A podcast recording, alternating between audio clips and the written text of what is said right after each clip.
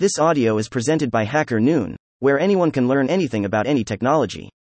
On the Exportation of Machinery, by Charles Babbage. On the Economy of Machinery and Manufactures by Charles Babbage, is part of the Hacker Noon book series. You can jump to any chapter in this book here. On the Exportation of Machinery, Chapter thirty-four. On the Exportation of Machinery, four hundred thirty-seven.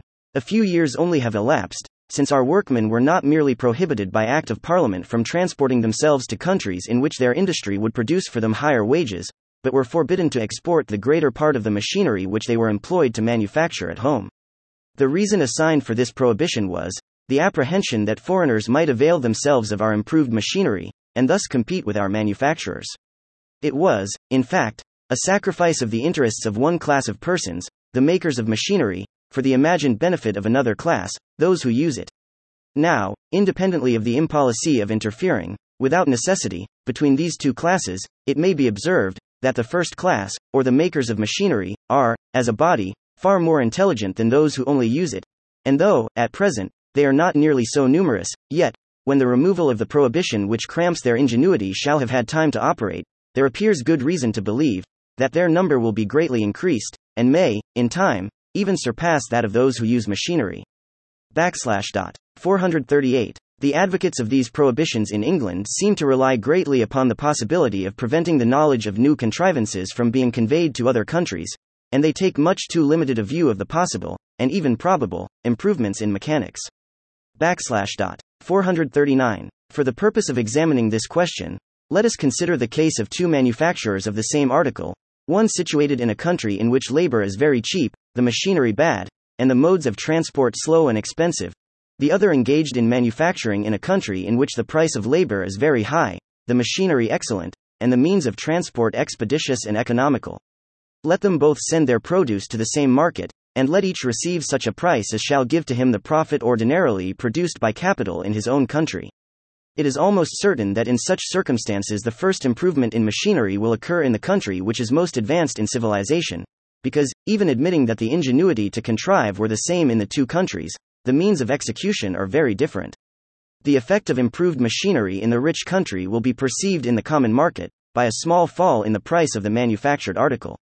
This will be the first intimation to the manufacturer of the poor country, who will endeavor to meet the diminution in the selling price of his article by increased industry and economy in his factory, but he will soon find that this remedy is temporary, and that the market price continues to fall. He will thus be induced to examine the rival fabric, in order to detect, from its structure, any improved mode of making it. If, as would most usually happen, he should be unsuccessful in this attempt, he must endeavor to contrive improvements in his own machinery, or to acquire information respecting those which have been made in the factories of the richer country. Perhaps after an ineffectual attempt to obtain by letters the information he requires, he sets out to visit in person the factories of his competitors. To a foreigner and rival manufacturer, such establishments are not easily accessible, and the more recent the improvements, the less likely he will be to gain access to them. His next step, therefore, will be to obtain the knowledge he is in search of from the workmen employed in using or making the machines. Without drawings, or an examination of the machines themselves, this process will be slow and tedious, and he will be liable, after all, to be deceived by artful and designing workmen, and be exposed to many chances of failure.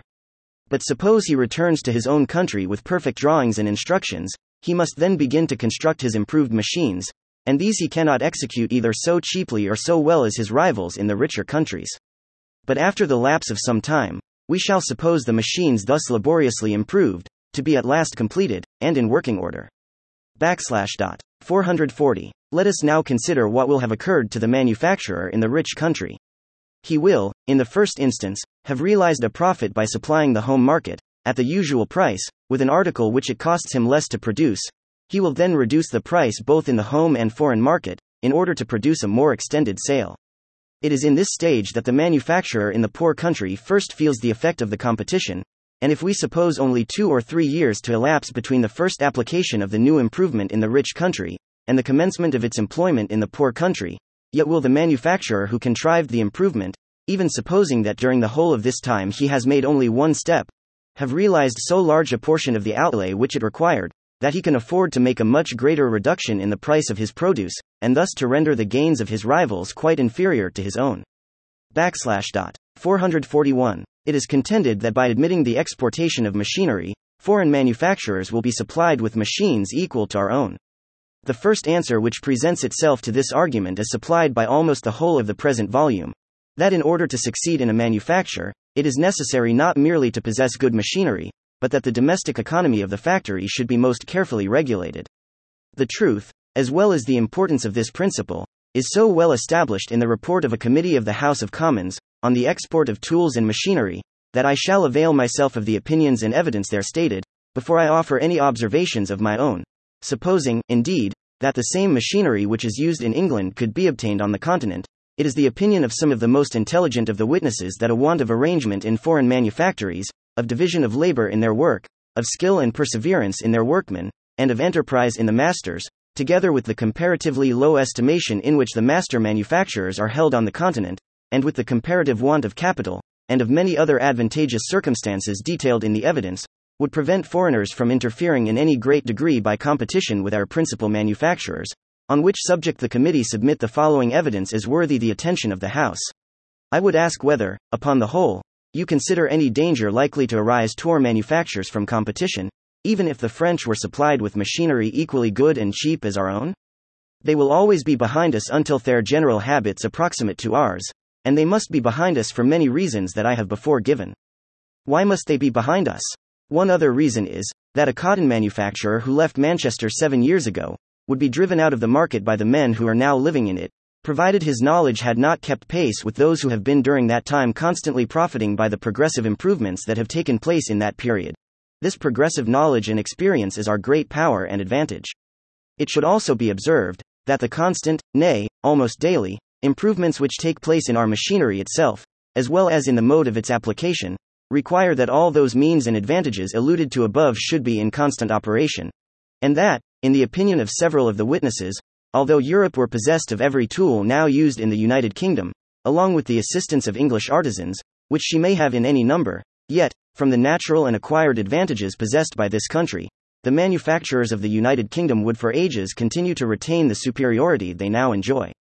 It is indeed the opinion of many, that if the exportation of machinery were permitted, the exportation would often consist of those tools and machines, which, although already superseded by new inventions, still continue to be employed, from want of opportunity to get rid of them, to the detriment, in many instances, of the trade and manufactures of the country, and it is matter worthy of consideration, and fully borne out by the evidence, that by such increased foreign demand for machinery, the ingenuity and skill of our workmen would have greater scope, and that, important as the improvements in machinery have lately been, they might, under such circumstances, be fairly expected to increase to a degree beyond all precedent. The many important facilities for the construction of machines and the manufacturing of commodities which we possess are enjoyed by no other country, nor is it likely that any country can enjoy them to an equal extent for an indefinite period. It is admitted by everyone that our skill is unrivaled, the industry and power of our people unequaled, their ingenuity, as displayed in the continual improvement in machinery and production of commodities, without parallel, and apparently, without limit. The freedom which, under our government, every man has, to use his capital, his labor, and his talents, in the manner most conducive to his interests, is an inestimable advantage, canals are cut, and railroads constructed, by the voluntary association of persons whose local knowledge enables them to place them in the most desirable situations, and these great advantages cannot exist under less free governments. These circumstances, when taken together, give such a decided superiority to our people, that no injurious rivalry, either in the construction of machinery or the manufacture of commodities, can reasonably be anticipated. four hundred forty-two. But, even if it were desirable to prevent the exportation of a certain class of machinery, it is abundantly evident, that, whilst the exportation of other classes is allowed, it is impossible to prevent the forbidden one from being smuggled out, and that, in point of fact, the additional risk has been well calculated by the smuggler.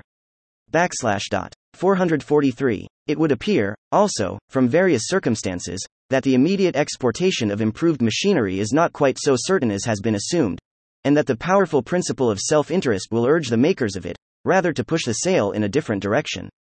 When a great maker of machinery has contrived a new machine for any particular process, or has made some great improvement upon those in common use, to whom will he naturally apply for the purpose of selling his new machines?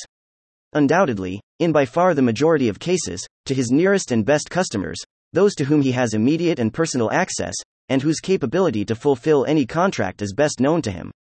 With these, he will communicate and offer to take their orders for the new machine, nor will he think of writing to foreign customers, so long as he finds the home demand sufficient to employ the whole force of his establishment. Thus, therefore, the machine maker is himself interested in giving the first advantage of any new improvement to his own countrymen. Backslash dot. four hundred forty-four. In point of fact, the machine makers in London greatly prefer home orders, and do usually charge an additional price to their foreign customers. Even the measure of this preference may be found in the evidence before the Committee on the Export of Machinery. It is differently estimated by various engineers, but appears to vary from five up to twenty-five percent on the amount of the order. The reasons are: one. If the machinery be complicated, one of the best workmen, well accustomed to the mode of work in the factory, must be sent out to put it up, and there is always a considerable chance of his having offers that will induce him to remain abroad. two. If the work be of a more simple kind, and can be put up without the help of an English workman, yet for the credit of the house which supplies it, and to prevent the accidents likely to occur from the want of sufficient instruction in those who use it, the parts are frequently made stronger, and examined more attentively, than they would be for an English purchaser. Any defect or accident also would be attended with more expense to repair, if it occurred abroad, than in England. Backslash dot. four hundred forty-five. The class of workmen who make machinery possess much more skill, and are paid much more highly than that class who merely use it, and, if a free exportation were allowed, the more valuable class would, undoubtedly, be greatly increased. For, notwithstanding the high rate of wages, there is no country in which it can at this moment be made, either so well or so cheaply as in England. We might, therefore, supply the whole world with machinery, at an evident advantage, both to ourselves and our customers. In Manchester, and the surrounding district, many thousand men are wholly occupied in making the machinery, which gives employment to many hundred thousands who use it, but the period is not very remote, when the whole number of those who used machines was not greater than the number of those who at present manufacture them. Hence, then, if England should ever become a great exporter of machinery, she would necessarily contain a large class of workmen, to whom skill would be indispensable, and, consequently, to whom high wages would be paid, and although her manufacturers might probably be comparatively fewer in number, yet they would undoubtedly have the advantage of being the first to derive profit from improvement. Under such circumstances, any diminution in the demand for machinery would, in the first instance, be felt by a class much better able to meet it than that which now suffers upon every check in the consumption of manufactured goods, and the resulting misery would therefore assume a mitigated character. Backslash dot. four hundred forty-six. It has been feared that when other countries have purchased our machines, they will cease to demand new ones. But the statement which has been given of the usual progress in the improvement of the machinery employed in any manufacture, and of the average time which elapses before it is superseded by such improvements, is a complete reply to this objection. If our customers abroad did not adopt the new machinery contrived by us as soon as they could procure it, then our manufacturers would extend their establishments, and undersell their rivals in their own markets. Backslash dot. four hundred forty-seven. It may also be urged that in each kind of machinery a maximum of perfection may be imagined, beyond which it is impossible to advance, and certainly the last advances are usually the smallest when compared with those which precede them, but it should be observed that these advances are generally made when the number of machines in employment is already large, and when, consequently, their effects on the power of producing are very considerable. But though it should be admitted that any one species of machinery may, after a long period, arrive at a degree of perfection which would render further improvement nearly hopeless, yet it is impossible to suppose that this can be the case with respect to all kinds of mechanism. In fact, the limit of improvement is rarely approached, except in extensive branches of national manufactures, and the number of such branches is, even at present, very small. Backslash dot. four hundred forty-eight. Another argument in favor of the exportation of machinery is that it would facilitate the transfer of capital to any more advantageous mode of employment which might present itself. If the exportation of machinery were permitted, there would doubtless arise a new and increased demand, and, supposing any particular branch of our manufactures to cease to produce the average rate of profit, the loss to the capitalist would be much less, if a market were open for the sale of his machinery to customers more favorably circumstanced for its employment. If, on the other hand, new improvements in machinery should be imagined, the manufacturer would be more readily enabled to carry them into effect, by having the foreign market opened where he could sell his old machines. The fact that England can, notwithstanding her taxation and her high rate of wages, actually undersell other nations, seems to be well established, and it appears to depend on the superior goodness and cheapness of those raw materials of machinery, the metals, on the excellence of the tools, and on the admirable arrangements of the domestic economy of our factories. Backslash dot. four hundred forty-nine. The different degrees of facility with which capital can be transferred from one mode of employment to another has an important effect on the rate of profits in different trades and in different countries. Supposing all the other causes which influence the rate of profit at any period to act equally on capital employed in different occupations, yet the real rates of profit would soon alter, on account of the different degrees of loss incurred by removing the capital from one mode of investment to another, or of any variation in the action of those causes. Backslash dot. four hundred fifty. This principle will appear more clearly by taking an example. Let two capitalists have embarked L ten thousand each, in two trades, A in supplying a district with water, by means of a steam engine and iron pipes, B in manufacturing bobbin net. The capital of A will be expended in building a house and erecting a steam engine, which costs, we shall suppose, L three thousand, and in laying down iron pipes to supply his customers, costing L seven thousand.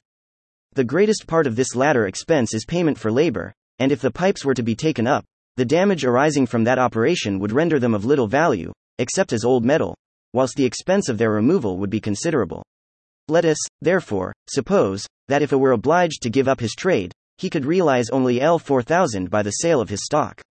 Let us suppose again that B, by the sale of his bobbin net factory and machinery, could realize L eight thousand, and let the usual profit on the capital employed by each party be the same, say twenty percent, then we have capital invested.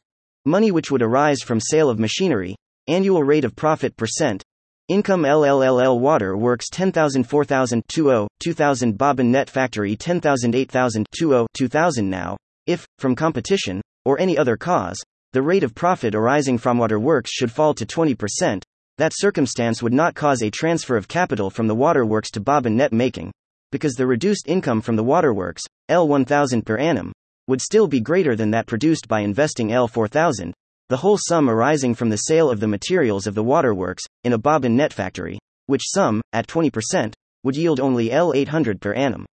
In fact, the rate of profit, arising from the water works, must fall to less than eight percent before the proprietor could increase his income by removing his capital into the bobbin net trade.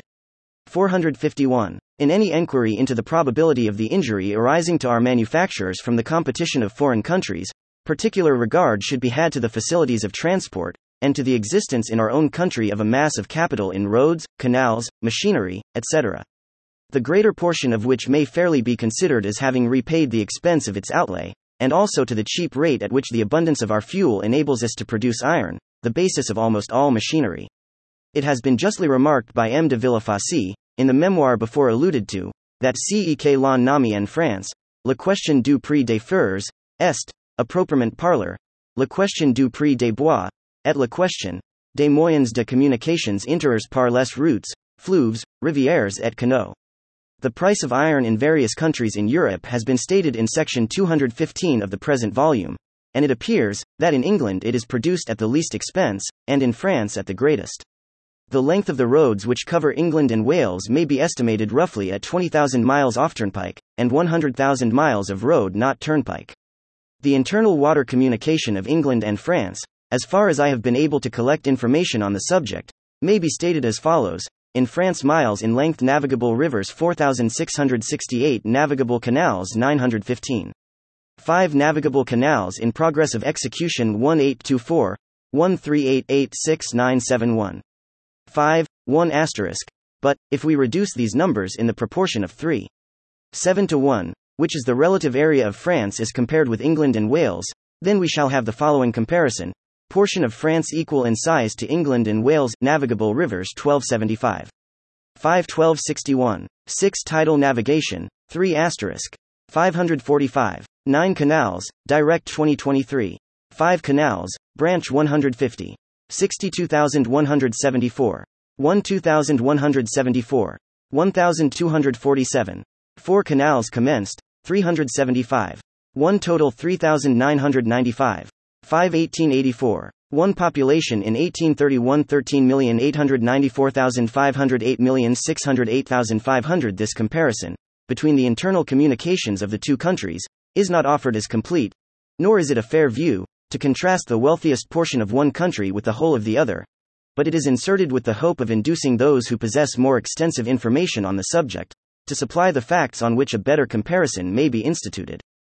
The information to be added would consist of the number of miles in each country, of seacoast, of public roads, of railroads, of railroads on which locomotive engines are used. four hundred fifty-two. One point of view, in which rapid modes of conveyance increase the power of a country, deserves attention. On the Manchester Railroad, for example, above half a million of persons travel annually, and supposing each person to save only one hour in the time of transit, between Manchester and Liverpool, a saving of five hundred thousand hours, or of fifty thousand working days, of ten hours each, is effected.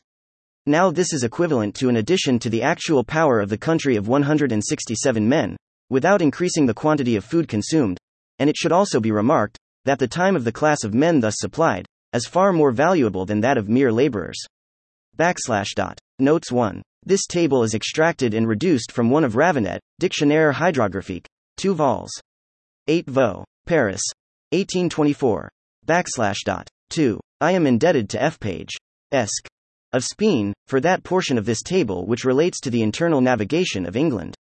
Those only who have themselves collected statistical details can be aware of the expense of time and labor, of which the few lines it contains are the result. Backslash dot. three. The tidal navigation includes the Thames, from the mouth of the Medway, the Severn, from the Holmes, the Trent, from Trent Falls in the Humber, the Mersey from Runcorn Gap. About Hacker Noon book series, we bring you the most important technical, scientific, and insightful public domain books. This book is part of the public domain. Charles Babbage, two thousand three, on the economy of machinery and manufactures. Urbana, Illinois. Project Gutenberg. retrieved https colon slash slash www dot gutenberg dot org, cache, E P U B, four thousand two hundred thirty-eight, P G four two three eight. H T M L. This ebook is for the use of anyone anywhere at no cost and with almost no restrictions whatsoever. You may copy it, give it away, or reuse it under the terms of the Project Gutenberg license included with this ebook or online at www dot gutenberg dot org, located at https colon slash slash www dot gutenberg dot org, policy, license, H T M L. Thank you for listening to this Hacker Noon story, read by Artificial Intelligence. Visit hacker noon dot com to read, write, learn and publish.